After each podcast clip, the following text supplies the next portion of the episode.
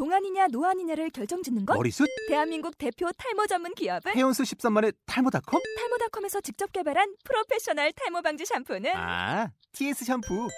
늘어진 두피 모공을 꽉! 단 한 올의 모발까지 꽉! 사용할수록 풍성해지는 나의 모발. 이제 탈모 고민 끝! TS 샴푸. 남과 북의 의료는 분단 70년 동안 달라진 것이 많습니다. 그러나 동시에 변치 않은 것도 있죠. 남과 북에서 의사가 된 이들이 직접 이야기합니다. 한양대학교 신영종 교수와 김지은, 최정훈 선생이 함께하는 남북 의료에 대한 이야기 일부 히포크라테스 선서와 정성운동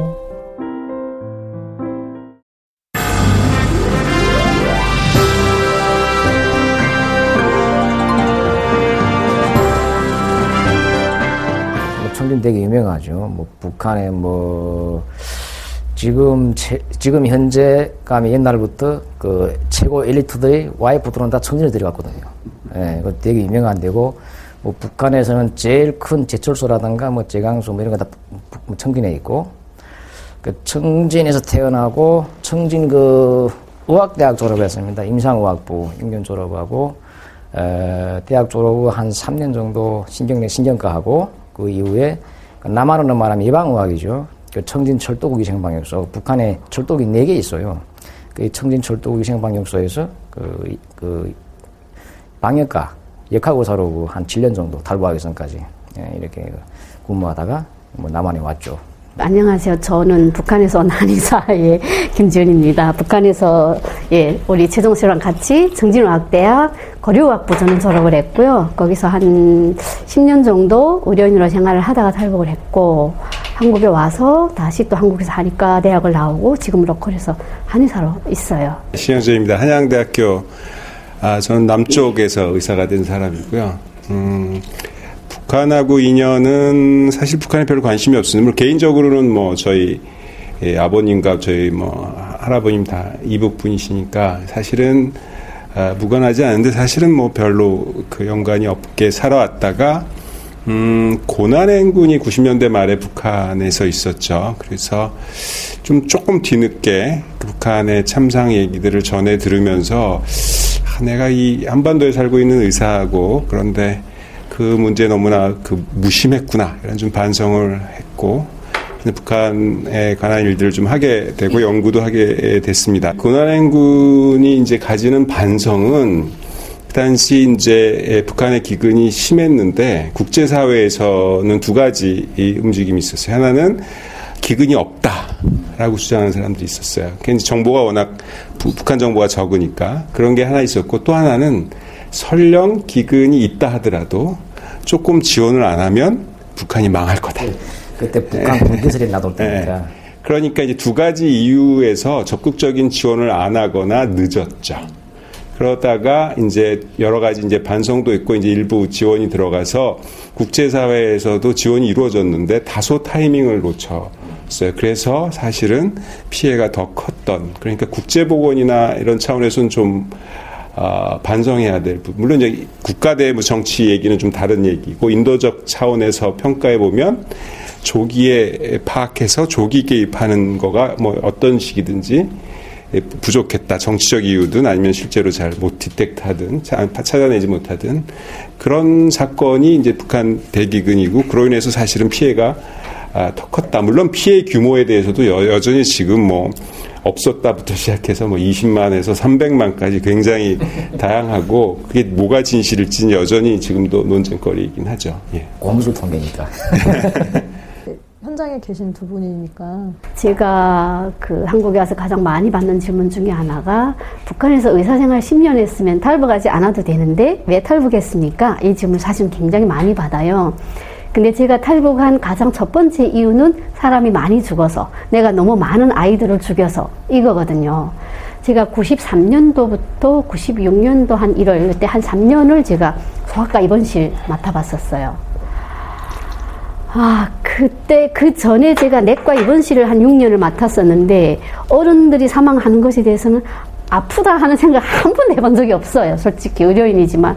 뭐 죽을 병이니까 사망하지 않았을까? 그냥 이 정도였는데. 어, 너무 죽는 게 많았어요. 예, 소아들을 내가 세 살, 다섯 살 되는 아이들이 사망할 때는 마음이 달라지더라고요. bed가 두 개 병동에 여덟 개 bed였는데 저녁에 퇴근할 때 되면 저 여덟 명의 bed 중에서 내가 내일 아침 출근하게 되면 어떤 아이 얼굴을 못 보게 될까? 이 생각을 하면서 퇴근을 해요. 아침에 출근할 때면 그 아이일까? 아니면 다른 아이 bed가 비어 있을까? 계속 이 생각을 하는 거예요. 20대 후반, 30대 초반에. 그게 되게 아팠어요. 그렇게 해서 내가 아침에 회진하느라고 문을 딱 열면 그 아이일 수도 있고 다른 아이일 수도 있는 거예요. 하루에도 수없이 그렇게 많은 아이들이 내 눈앞에서 가는데 내가 과연 저 아이들한테 내가 뭘 하지? 한국에 오니까 뭐 단식한다 어쩐다 하는데 링겔 하나 뭐 사탕 하나라도 입에 넣어줄 수 없는 가운을 입은 의료인인 거예요. 그래 그때 내가 아프구나 마음이 그리고 내가 의료인으로서 과연 나의 위치는 뭘까? 내가 도대체 의료인이라고 지금 말할 수 있을까? 너무 처참하다 못 보겠다 저 애들한테 이런 생각을 했고요. 당시 제가 음, 했던 그, 아, 내가 의료인으로서 할 수 있는 가장 최상의 인도적인 행위는 그 사망한 내 아이를 품고 막 울고 있는 그 애들이 부모같이 옆에서 울어주는 것. 그게 내가 의사로서 할 수 있는 거. 그 이상 아무것도, 그 이상 그 이하 할 게 없는 거예요. 아무것도 줄 게 없는 거예요. 그게 그때 당시 북한 의료 현실이었어요. 아스피린 하나를 가지고 발동분 해가지고 열 나는 애들마다 한 번씩 먹여야 되고, 예, 심지어 페니실린 같은 것도 의사 한 명당 100만, 200만 이렇게 배당되어 나오거든요. 근데 내한테 중환자가 있게 되면 다른 의사쌤 페니실린을 훔치기라도 하고 싶은 생각이 들어요. 제 환자 때문에. 그런 상황에서 제가, 예, 아, 이거 내가 못하겠다. 너무 힘들다. 이거 못, 못 보겠다. 이런 생각을 했던 것이 여기까지 오게 된 경이고, 그렇게 아이들이 많이 사망한 게 아직도 마음에 남아서, 솔직히 지금 뭐, 마트를 가거나 시장 통에 가거나 어디선가 애 울음소리만 들리면, 뭔가 내가 저, 저 애한테 가서 뭘 해야 될 것 같은 불안감 있잖아요. 예. 트라우마가 있는 거죠. 이게 내가 앞으로 지금 그때 소아과를 내가 할 때로부터 지금 17, 18년 이렇게 지났어요. 그런데도 아직도 가슴이 벌렁거리면서 그래요. 그래서 내가 아 이거는 어떤 상황을 만들어서 치유를 해야 되겠구나. 그기 전에는 내가 이게 해소가 안 되겠구나 이런 생각을 계속 하거든요. 그만큼 그때 거기 상황이 하루에도 수없이 많은 아이들이 예, 그렇게 사망을 했었죠. 제일 북한에서 제일 그 기아 그 아까, 아까 아사자가 많이 나왔던 때가 95, 6, 7 이렇게 3년 동안이에요. 이때 제일 집중적으로 많이 주었는데 그때 그 기근 정도가 어느 정도였는가 하면 그때 그 다행스럽게도 그때 90년대 중반 95년도 중심으로 해가지고 전후로 해가지고 북한은 산에서 그, 그 도토리 도토리가 좀 잘 됐어요. 도토리 아시죠? 예. 도토리가 좀 잘 돼가지고 그 사람들이 그, 그 옥수수를 비롯해 먹을 게 없어 식량이 없으니까 그 도토리 주러 다녔어요. 근데 어느 만큼 도토리 주는데 그 정신이 팔렸는지 그 갓난 아이를 그 업은 엄마가 그 애 없고 도토리 죽기 힘들잖아요. 산 100개씩 넘어야 되니까. 그러니까 그 애를 그 도토리 나무에다가 이렇게 띠를 풀어서 매놓고 돌다가 다시 오려고 그 산을 한 두, 두 개, 세 개 넘고 무슨 마대 몇 개 채웠대요. 근데 이제는 날도 어두워지고 하니까 애를 매놓은 나무를 찾지 못한 거예요. 그 며칠 헤맸는데 못 찾았대요. 그 뭔가 뭐 착각한 것 같아, 그때. 근데 못 찾아가지고 한 3일째인가 그 엄마가 그 정신이 돌아가지고 굶먹고 뭐 힘들고 막 이게 스트레스 받아가지고 그래서 그래가지고 뭐 끝내 뭐 자살해서 뭐 죽었다 뭐 이런 이런 이런 것도 있었고 우리 엄마는 그때 그러시더라고요. 야 일제 때 우리 되게 못 살았는데 그때도 이렇게 많이 안 죽었다. 이렇게는 아니지. 예, 그렇게 얘기를 하고요. 저랑 친한 친구 중에 굉장히 똑똑한 친구인데 이 친구가 어, 딸하고 아들하고 이렇게 뒀어요. 근데 그 식량이 없으니까 얘가 식량 구하러 어디 한 일주일 동안 갔다 오니까 그 일주일 사이에 남편이 사망했어요. 왜냐하면 사실 일주일 굶어서는 죽지는 않는데 그동안 너무 오랫동안 굶다 말았다 굶다 말았다 했기 때문에 연속 일주일을 못 먹으니까 남편이 사망을 했어요. 그 남편 장례를 걔가 와서 치렀는데 치르고 한 3일 후에 세 살 난 아들이 또 죽은 거예요. 그러니까 우리는 옆에서 보는 게 얘가 머리가 돌지 않을까? 남편 사망했을 땐 그렇다 치더라도 아이를 아이가 사망하게 되면 엄마들은 절반 정신 나가거든요. 그 너무 너무 옆에서 걱정을 했는데 얘 첫 마디가 뭐냐면 아 입 더럽네. 그 그렇게 얘기를 하는 거예요. 너무 충격이었어요. 얼마나 내 이 가족을 먹여 살리는 것이 얘한테 부담이 됐으면 세 살 된 내 아이, 내 아들이 죽었는데, 아, 입 들어서 다행이다. 이 말이 모성애로 꽉 차있는 엄마한테서 나오는 거예요. 그만큼 그때 사람들이 너무너무 힘들고 이러다 보니까 무슨 이런, 뭐랄까, 이 지각이라는 게 좀 많이 없어졌던 것 같아요. 그런 상황이었어요. 뭐 하려면 아마 비참한 사건들 얘기 굉장히 많을 것 같은데 네. 이제 아, 아까 지금 얘기한 것처럼 기본적으로는 뭐 국가가 잘했어야 되는 게 일본인 것 같고요. 근데, 근데 또 하나 이제 그거를 기본으로 하고 또 생각해 봐야 될 것은 사실은 그 인접 국가인 뭐 중국이나 일본이나 또 한국이나 미국이나의 쌀이 없었던 게 아니거든요, 사실은. 그랬을 때 이제 일차적으로는 이제 북한이 자기 주민들을 먹이고 살려야 될 책임은 일차적으로 북한 당국에게 있는 거고 그 다음으로 이제 그 주변 나라들은 이제 책임이 없느냐 그런 상황에 대해서 그것도 한 번은 그 생각해보고 넘어가야 될 점이기도 한 것 같습니다. 그 역사적 사건에 있어서 우리는 자유로운가 과연 그런 게 이제 질문을 던지게 되는 부분이 있는 것 같습니다. 저도 자유롭지 않은 것 같고요. 한국도 결코 자유롭다고 생각이 되지 않고 저는 모르겠습니다. 제가 의료인이잖아요. 우리가 의료인이라는 거는 생명을 다루는 사람이고 생명에 한해서는 저가가 없다고 생각을 하잖아요. 그렇기 때문에 전쟁 때도 적시자기를 흔들면 총을 쏘지 말아야 되는 거고 이런 거는 사실 국제적으로 공통된 규정이잖아요. 생명이라는 걸 앞에 놓고 정치를 정치적인 이해관계를 따지는 게 과연 옳은가? 사실 개인적으로는 그런 생각을 해요. 그렇지만 그게 어 그냥 제 개인적인 생각뿐이지 뭐 국가를 관리하는 사람들 입장에서는 이러저러하게 신경 쓰는 것들이 많을 거라고 생각을 하기 때문에 적어도 의료인이라면 거기에 정치적인 잣대를 안 들여놓는 게 좋지 않을까? 설사 누가 뭐라고 해도 생명 앞에서는 절대 두 가지 생각을 할 수가 없다. 생명을 구해놓고 죄를 따지던가 하는 게 당연하다. 그래서 제가 어디선가 사람이 죽어가는데 윗집에서 죽어간다는데 아랫집에서 잘 살면서 형제지간에 안 도와줘도 되겠냐 이런 말 한 번 했던 적이 있었어요. 근데 그게 어떤 사람들은 그 그것에 대해서 내가 그왜 도와줘야 돼 이렇게 말하는 사람들도 있더라고요. 물론 이게 정치적인 잣대를 놓고 따지려 놓고 보면 안 도와줘야 되는 게 마땅할 수가 있지만 적어도 나는 나는 의료인이기 때문에 당연히 그렇게 해야 된다고 나는 생각을 사실은 하거든요. 궁금하네요. 그러니까 남쪽에서는 이제 히포크라테스 선서라고 해서 뭐, 뭐, 심지어 이제 적에게 대해서도 내가 의술을 베풀겠다라는 이제 선서 같은 것도 하고 그러거든요. 근데 지금 김지현 선생님의 그 마음, 그 마음은 이게 남쪽에 내려오셔서 막 가지게 되신 생각인지 북쪽에서도 가지셨던 생각인지 북쪽에서는 히포크라테스 선서를. 안 하는데 뭐가 다른 게 있는 건지가 갑자기 궁금하네요. 아, 예. 그냥 개인적으로 이렇게 품성이 좋으셔서 그러시는 그러니까 히포크라테스 선서 같은 건 안 하는데 그런 말도 처음 들어봤고요. 음. 어, 안 하는데 그냥 영화 같은 걸 이렇게 보게 되면 음. 어, 뭐 전쟁 영화 같은 거 나올 때 네. 예, 그 만약에 예를 들면 우리가 북한에서 정치적 영화를 많이 만들잖아요. 막 전쟁터에 뭐 미국 미국 탱크가 막 들어오는데 인민, 저, 인민군이 부상병을 치료하는데 그 부상병을 깔고 지나갔다. 음. 그러면 이거는 위배되는 거 아니냐 이런 식의 그 뉘앙스를 풍기는 것들이 많이 있었기 음. 때문에 음. 절대 그러면 안 되는구나 하는 무의식적인 생각을 가지고 있었던 것 같고 그런 것들을 생각을 하게 되면 솔직히 누구는 당신이 그렇게 생각하는 것도 다분히 정치적이야 하고 저한테 얘기하는 사람도 있, 긴 하더라고요. 근데 저는 정치를 잘 모르니까 그런지 모르겠지만 그냥 생명을 앞에 놓고 우리가 농간을 할 수가 있을까? 이렇게 생각하게 되면 조금, 예, 좀 이런 말들은 사실 조금 조심스럽긴 합니다만. 남한에서 히포크라테스 뭐 선서다 정신이다. 여기에 뭐 비교할 바는 아니지만 어쨌거나 뭐 억지로도 갖다 비교하자 하게 되면 북한에서는 의사 교원들은 직업적인 혁명가라고 합니다.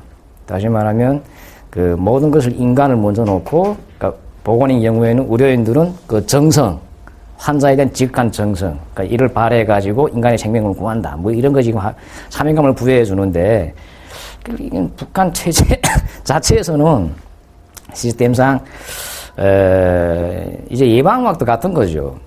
예방, 그러니까 북한 그 예방의학 시스템을 놓고 보게 되면, 에, 대중 자체 이런 사명감이라든가, 뭐 이런 자발적인 열의, 지식, 뭐 이런 걸 발휘하고 이용해가지고, 그러니까 북한 체제의 이미지를 부각시키거나 이렇게 하는 겁니다. 실제 예방의학 그 문제도 그런 거죠. 북한이 이제 공식적으로 천명하고 있는 보건의료 원칙 같은 게 있죠. 기본 방침이라고 하는 게 이제 무상 치료제가 있고 뭐 예방의학하고 그다음에 그 의사 구역 담당제는 이제 공식적으로 표방하고 있는 기본 방침인데 그거 말고 이제 정성 운동이라는 게 있죠. 그게 61년이죠. 그래서 네. 예. 그 흥남 비료과랑 또 이제 함흥 다 외우고 계시네.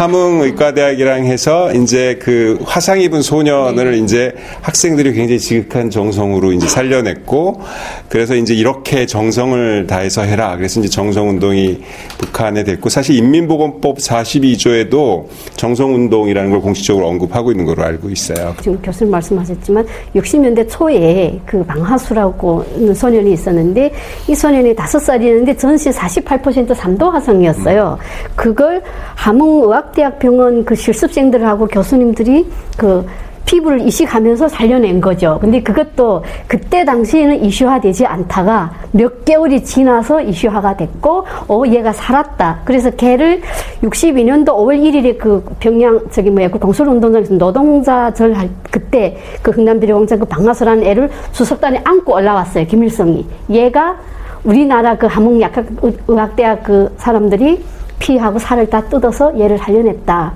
얼마나 정성이 지극하냐. 그 다음부터 보건 부문에 정성 바람이 불러 다 이렇게 해라. 그랬었고요. 근데 당연하다고 생각을 했고 나는 뼈를 내가 깎아야 된다면 깎을 자신이 있었고요. 피를 뽑아야 된다면 당연하다고 생각하고 토다는 건 아니라고 생각했거든요. 지금 가만히 생각하면 부르르 떨려요, 솔직히.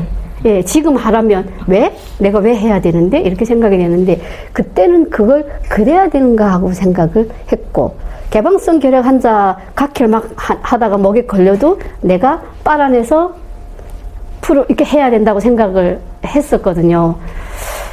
그때 교육받을 때는 그랬던 것 같고, 근데 지금 계속 생각을 제가 여러 가지 다른 생각을 하면서 느끼는 건데, 과연 이런 것들을 우리가 오랫동안 교육 때문에 가지게 됐던 생각이잖아요. 근데 그런 교육이라든가, 그리고 내가 살고 있는 환경 변화, 그 음, 쉽게 말하면 배 안 고플 때 생각이랑 배 고플 때 생각이랑 과연 사람의 생각이 변화가 없을까? 어쨌거나 그때나 지금이나 그 인간 차원입니다. 그러니까 의사도 뭐 사람이 다 같은 건 아니지 않습니까? 조금 더 인간성이 있고 감정이 풍부한 이런 의사들은 좀더 잘할 것이고 뭐 그렇지 않은 의사들도 있고 그런데 어쨌거나 사회 전반 그 북한이라는 국가 시스템 그 사회주의 보건의료 체계 이게가 이전에 그 60년대 초, 제일 처음에 그 이후에 80년대, 90년대를 거쳐가지고 지금에 와서는 많이 60년대 초보다는 많이 희생화됐다는 거죠. 왜?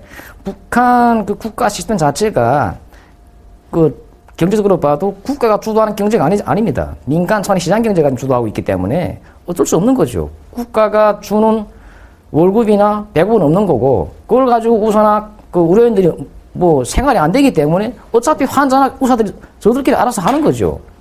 그러니까 이제 그런 차원에서도 옛날에는 그 고난행군 시기 이전까지는 그 거의 자기 그 피부나 뭐 뼈나 그 깎아내거나 떼어내지 않은 보건의군이 거의 없었습니다. 이제는 좀 그때보다 그런 분위기가 좀 없는 것 같아요. 다 없어지지 않았을까? 음. 다 없어지지 않았을까도 저도 궁금한 거였는데 왜 제가 그걸 관심을 가지냐면 나중에 통일이 됐을 때 이제 좀 살려봤으면 하는 네. 북쪽의 장점 음, 음, 이런 것 중에 하나 그 정성운동의 정신은 이건 뭐 정치적인 게 아닌 거니까 그런 마음 때문에 지금 관심이 있어서 이제 남쪽으로 내려오시는 의료인 분들한테 계속 여쭙고 그랬거든요. 근데 이제 대답이 지금 말씀하신 것 같은 거예요. 이제 예전하고 다르다. 오늘 먹고 살기 힘든데 무슨 정성이냐. 이게 이제 주류지만 최근에 이제 입탈하신 중에 간호원 한 분이 계신데 북한에서 남쪽에서 이제 간호사라 그러는데 북한에서는 간호원이라 그러는데 광산 쪽에서 일했는데 그건 고난행군 지나고 비교적 최근 분이죠. 광산에서 일했는데 이제 광산에 사고가 난 거죠. 화상 환자가 많고 아, 그래서 이제 아까 이제 피, 화상 환자가 되면 이제 피부를 띄워줘야 되는 거가 있는데, 그 자기가 피부를 띄워주겠다고 그랬다는 거예요. 그래서 제가 그랬죠. 아, 이거 거짓말이죠. 그리고 그거 뭐 안 하면 야단 맞을까봐 그런 거 아니, 그런 거죠. 이렇게 제가 좀 농으로 얘기를 했더니 아니라는 거예요. 젊은 간호원이었는데 그 광부들이 친구들이 와서 저마다 자기 피부를 떼라고 막 그러, 그런 모습을 보니까 자기도 떼야 될 것 같아서 진심으로 그랬다는 거예요. 그게. 그래서 실제로 보여줬어요. 자기 뛴 거. 제가 뛰려고 했더니 당신 앞으로도 기회가 많으니까 조금만 뭐 뛰라. 뭐 이래가지고 자기가 조금만 뛰었다면 그걸 보여주더라고요. 그래서 아, 이게 아까 얘기한 것처럼 살기가 힘드니까 아무래도 다 퇴색이 돼 있지만 또 완전히 없어졌다고 얘기, 예, 네. 얘기하기는 또 어려운 부분이 있구나. 그런, 그런 개인적인 체험을 한 적이 있습니다. 북한 의사 일상이라는 게 그렇죠. 어쨌거나 아침 출근합니다. 몇 시쯤 출근하지, 이제? 이게 8시 반 출근하죠. 8, 응, 8시 반. 우리 8시 반에 했어요. 그래서 9시까지 한 30분 정도 아침 조회합니다. 뭐, 과, 과별로 모여가지고 아침 조회하고, 그, 환자 진료가, 그 가운 갈아입고, 그냥 앉아서 진료 보는 거죠. 진료 보는데, 북한에서는 환자 하루 보는 그, 저, 북한은 그 예산제니까, 그 보건 분야 예산제니까, 그 환자 뭐 딱 정량이라고 보다는 어째 계획이 있어요. 하루에 한 서른 서른 세 명 정도입니다. 하루에 보는 게 남한은 한 60, 60한 6명 정도 돼. 그렇게 되더라고요. 그렇게 되는데 뭐 그거 뭐 더 많이 올 수도 있고 적게 올 수도 있고 어쨌건 하루 평균 그렇다는 거죠. 그렇게 해가지고 앉아 있게 되면 환자들이 오기 시작하죠. 음, 오게 되면 우리 신경과 같은 거는 제가 그 신경과에 제일 많이 본 환자가 뇌졸중 환자하고 이 신경통 환자입니다. 그러다 나니까 남한에서 보게 되면 마치 통증의학과, 그러니까 침혈 부위에다가 그 약물을 재어가지고 주사하는 거죠. 뭐 목이든 허리든 뭐그 아픈 부위에 해가지고 하고 뭐 뇌졸중 환자는 대체로 다 왕진 거의 다 왕진 가고 음, 뭐 여기처럼 뭐 일구책이 없어가지고 자전거 타고 가든지 걸어가든지 해가지고 가야 됩니다. 입원 안 시키고 입원을 안 입원을 안 시키고. 예, 뇌졸중 환자는 거의나 자택에서 그냥 하는 걸로 합니다. 그 입원 시켜봤자 무슨 뭐, 뭐 밥도 안 나오고 우선 야. 규정이 뇌졸중 뇌출혈 이렇게 왔게 되면 우선 환자를 무조건 그 자리에 안정시킨다. 이게 뭐지 움직이게 하면 출혈이 더 심해진다. 예. 이렇게 하기 때문에 우선 안정시키고 그 다음에 찾아다니고 이렇게 하는데 그 의사들이 일상이 입원실 맡아보는 의사랑 허담당 구역 하는 의사랑은 조금 그 일과가 좀 달라요. 입원실 맡아보는 의사는 가령 예를 들어서 아침에 뭐 9시부터 입원 환자 회진하고 뭐 기타 자기 거 하고 이렇게 하고 호담당을 하게 되면 파트가 나눠져 있습니다. 오전 파트, 오후 파트. 그러면 어그 내과의 호담당 그 호담당 하는 과의 의사가 뭐 10명이다 하게 되면 5명은 오전에 담당 구역 나가고 담당 구역 나간 사이에 그 담당 구역에서 왔던 환자는 다른 선생님이 대신 봐주고 그리고 오후에 바톤 바꿔 가지고 가서 호담당이라는 게 매일 한 번씩은 자기 담당 구역에 나가서 봐야 되는 거예요. 예, 그렇게 하면서 외래 환자들을 이렇게 보고 뭐 입원시키고 입원시키고 그다음 조금 큰 병원에 보내야 될 거는 또 보내고 이런 과정들이 남쪽하고 제일 다른 거는 남쪽은 이제 소위 이제 양의사, 양의사와 이제 한의사 이렇게 두 가지 구별밖에 사실은 없는데 이제, 이제 저는 이제 뭐 기록을 통해서밖에 모르는 거지만 이제 양의사, 소위 양의사, 그다음 동의사 또는 고려의사 이렇게 있지만 그거 말고도 뭐 부의사, 뭐 위생의사, 준의사 뭐 그래서 종류가 굉장히 다양하고 그 종류에 따라 또 교육 기관도 좀 다르고 근데 그 중에서 이제 남쪽하고 제일 다르다고 제가 생각하는 거는 아까 지금 얘기한 호담당 의사라는 제도는 남쪽에는 없는 거죠.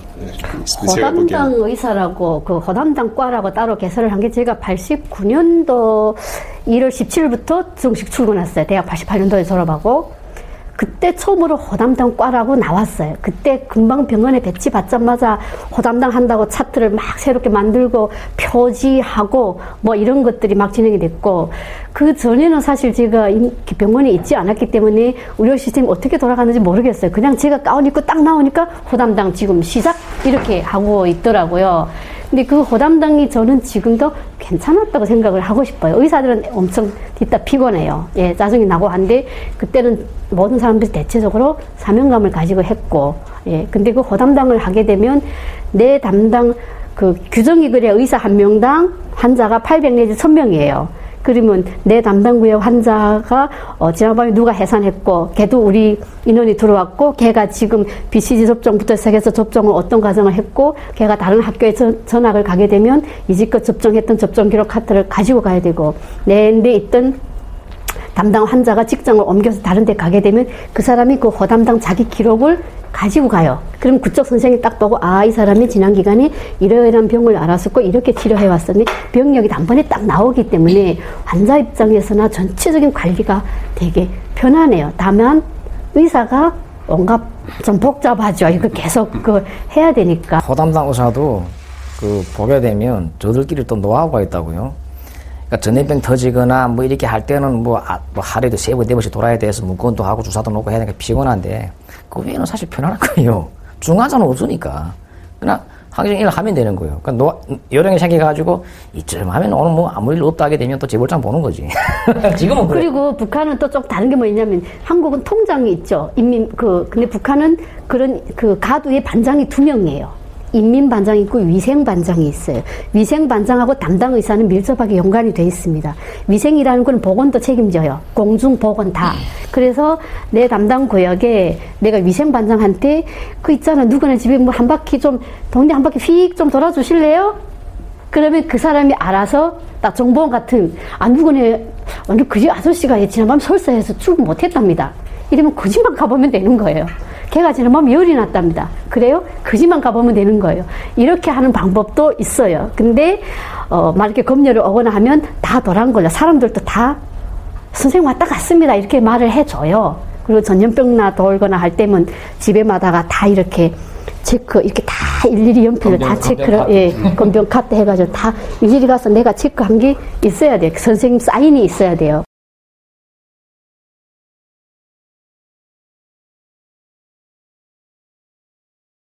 제가 이쪽 분은 소위 양이시고 이쪽은 한이시라서 실제 사례를 놓고 한번 여쭙고 싶은데 마침 또 신경과시라서 중풍 환자는 이제 양이도 보고 이제 한이도 보는 또 과니까 중풍 환자를 치료를 보통 어떻게 하시는지 아까 조금 얘기하셨지만 그때 이제 통상적으로 양의적으로 치료하는 것과 또 양의가 한의적인 것도 어떻게 쓰고 있는지 실제로 좀 얘기를 한번 서로 들어보면 저도 궁금하고 그 먼저 양의 쪽에서는 어떻게 치료하는지가 따라 치료가 처음에는 비슷한 것 같지만 좀 다른 치료가 많기 때문에 생사를 가늠하는 거죠.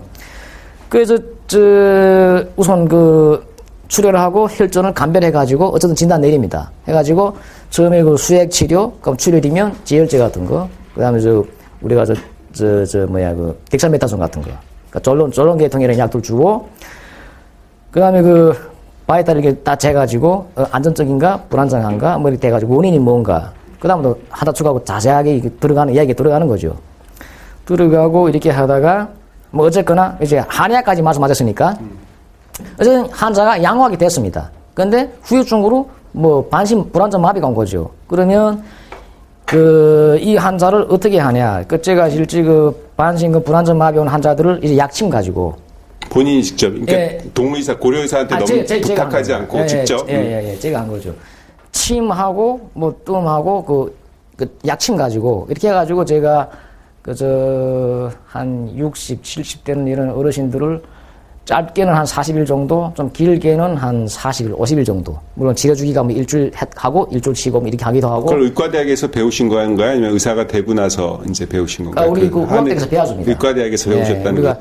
4학년 때부터 그 동의학 강의 들어가고 5학년에 그, 그 뭐야 실까지 하고 이렇게 해서 하는데 그래서 그 해보게 되면 음 이거를 뭐 북한 맞춤형으로 할 수밖에 없는 거죠. 이런 재활 장비가 북한이 안 좋고 약 하기 때문에 그럼 환자 가만 놔둘 것이냐. 그러니까 뭐 연구하다 보고 가족 쪽에서는 그 바라고 하기 때문에 연구하다 보니까 그럼 이렇게 해볼까 해서 해보니까 되는 거예요. 그러면 어이 환자는 이렇게 하면 되네.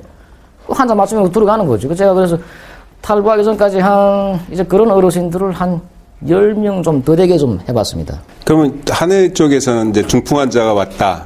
그래서 아마 그 피가 터져가지고 막 수술해야 되는 거는 아마 한의 쪽에서 하기는 어려, 어렵겠죠. 북한은 한방하고 양방의 협진이 굉장히 잘 돼 있고, 협진, 예, 허담당 의사가 가장 먼저 보게 될 확률이 가장 많고, 아니면 밤에 야간 당직을 썼던 한, 하고 다음날 아침에 조회 시간에 딱 인계를 하면 담당 의사 나가 보고 이렇죠. 근데 한 방에서 단번에 그 급성기 환자를 맡 기는 쉽지는 않아요. 그렇게는 아마 안 하게 될 것 같고 내가 한의사로서 내가 당직을 섰는데 갑자기 이 사람이 뇌출혈인 것 같다 하게 되면 안정시키고 혈압이 얼마인가 봐야 되고 빨리 혈압을 낮춰줘야 되고 변비가 생기지 않게 해야 되고 소변을 빼야 되고 대변을 빼야 되고 이렇게 해서 곧 한의적 한의적으로도 하는 거라는 양방하고. 한방 대체적으로 같이 할 수가 있어요. 거기는 같이 할 수가 있거든. 나도 한방을 졸업했지만 아예 처음부터 양방을 했었잖아요. 그러니까 지금 양이랑 같이 하는 거랑 음. 선생님이 직접 두 개를 동시에 하는 거랑은 구별해서 얘기를 해주. 급성기에는 아마 한 방에서 할 수 있는 게 별로 없고요. 근데 이 환자가 의식이 의- 의식을 잃었다 하게 되면 사양이에요. 한의학적으로 사향이라는 거는 구규를 열어준다고 보기 때문에 사향을 젓가락이나 그런 데다 묻혀서 코에다가 살짝 내주든가 혀끝에 발라주면 그 향이 너무 세가지고 의식을 잃었던 사람이 의식을 탁 예, 통하든가 아니면 제가 말이 잘 안 되는 사람이 말을 하게 되는 경우가 굉장히 많기 때문에 그런 정도까지는 할 수가 있어요. 근데 디테일하게 이 환자를 내가 처음부터 책임지고 하기는 한 방에서는 어렵고요. 선생님 같이 협의를 하면서 아, 이기가 이제 혈압 어느 정도 안정됐고 하는데 이제 마비가 풀려야 될 일만 남았다 하게 되면 그 다음에는 한의사가 예, 뭐 어혈을 푸는 원칙에서 약을 주고 변비를 해소하는 원칙에서 아래를 안을 통하게 하고 마비를 풀어주는 약과 함께 지금 말씀하셨던 약침 같은 것도 한의사도 같이 하게 되는 거죠. 예. 그 다음 얘기는 이제 그 저기 선생님은 남쪽에서도 하- 한의사시고 북쪽에서 자격이 다 있으시니까 네. 또 진료도 하셨으니까 북쪽의 한의사 아, 방식하고 남쪽의 한의사 방식하고가 어떤 게 제일 큰 차이가 나는지 한번 그때 침, 침 길이 얘기도 하- 해주시고 예, 뭐 그랬잖아요. 침 길이라든가 이런 것들 뭐 그냥 좀 부차적인 것이긴 하는데 한의학을 대하는 환자들의 관점인 것 같아요.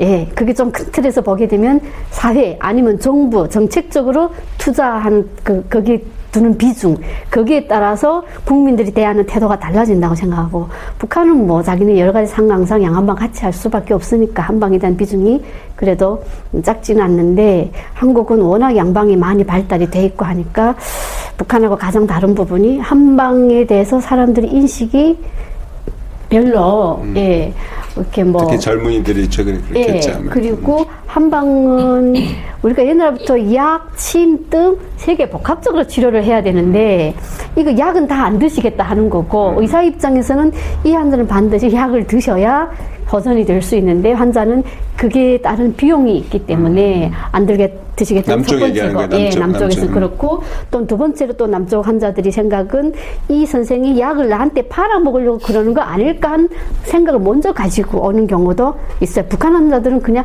순수해요. 어, 먹는다, 아, 먹는 거. 왜냐면 우선 첫째로 돈이 안 드니까 그럴 수도 있고 또 무조건적으로 또 신뢰하는 것도 있고 국가적 정책이 한방, 양방, 한방이 이렇게 예, 양방이 이렇게 병합이 됐기 때문에 당연하다고 생각하는 것도 있고 예, 그런 것 같아. 그래서 어, 북한은 주로 질병 치료가 위주인 것 같고 음, 한의학에서 한국은 관리 위주가 아닐까. 보, 보약, 뭐 예. 양생, 뭐 이런. 네, 거. 어쩌면 이게 잘못 이해를 하게 되면 아, 한국 한의사들은 치료를 아마 치료할 줄을 잘 모르고 북한은 주로 치료하는데 뭐를 받고 있지만 이렇게 잘못 오해될 수도 있어요. 근데 그런 의미는 갖지 않고 이게 이 사회의 발전 수준이라고 봐야 되나? 왜냐하면 예, 한방을 찾아오는 사람들이 지금 평균 수명이 길어지고 예, 이런 것들 때문에 꾸준하게 나를 건강 관리를 해서 오래 살고 싶다. 이런 것 때문에 건강 관리 위주인 경우도 상당히 많은 것 같고. 근데 정말 가장 큰 차이라면 제가 생각하건데, 의료가 상업화되어 있다는 게 저는 사실 너무너무 처음에 당황스러웠어요. 첫째로. 예. 그렇게 하고, 제가 받는 가장 많은 질문 중에 하나가, 환자 많아요? 너무 걱정하는 거예요. 사람이 환자 없을까봐. 나는 그 질문 너무 속상하고, 왜 환자 많아야 됩니까? 병원에? 환자 없어야 되는 거 아니에요? 이게 제 첫 번째 반응이었어요. 예, 왜 환자 많아야 되는데 왜 그런 질문을 합니까? 이런 거였어요. 근데 물론 지금은 이게 조금 내가 생각을 바꿔야 된다는 거 알죠. 근데 처음에 그런 것들이 많이 다르다 하는 생각이 상당히 많이 들더라고요. 교수님 예전에 이제 환자 여기 와서 의사 하면서 환자한테 돈 받을 때마다 조금 지금도 예 지금 그렇진 않은데 처음에 와서 내가 돈을 받는다는 게 네. 사람들이 나한테 뭐라고 할 것 같은 거예요. 뭐 그렇게 진짜 절주않지 하더니 돈 받는 거 봐봐. 이러는 느낌이 계속 드, 드, 드는 거예요. 그래서 그게 한동안 되게 힘들었었어요. 근데 지금은 예, 아주 자유롭게 어떻게 하면 더 받을까? 북한 의료의 진짜 현실, 그리고 통일을 위해 의사들은 무엇을 해야 하는가? 남북 의사들의 이야기 2부에서 계속됩니다.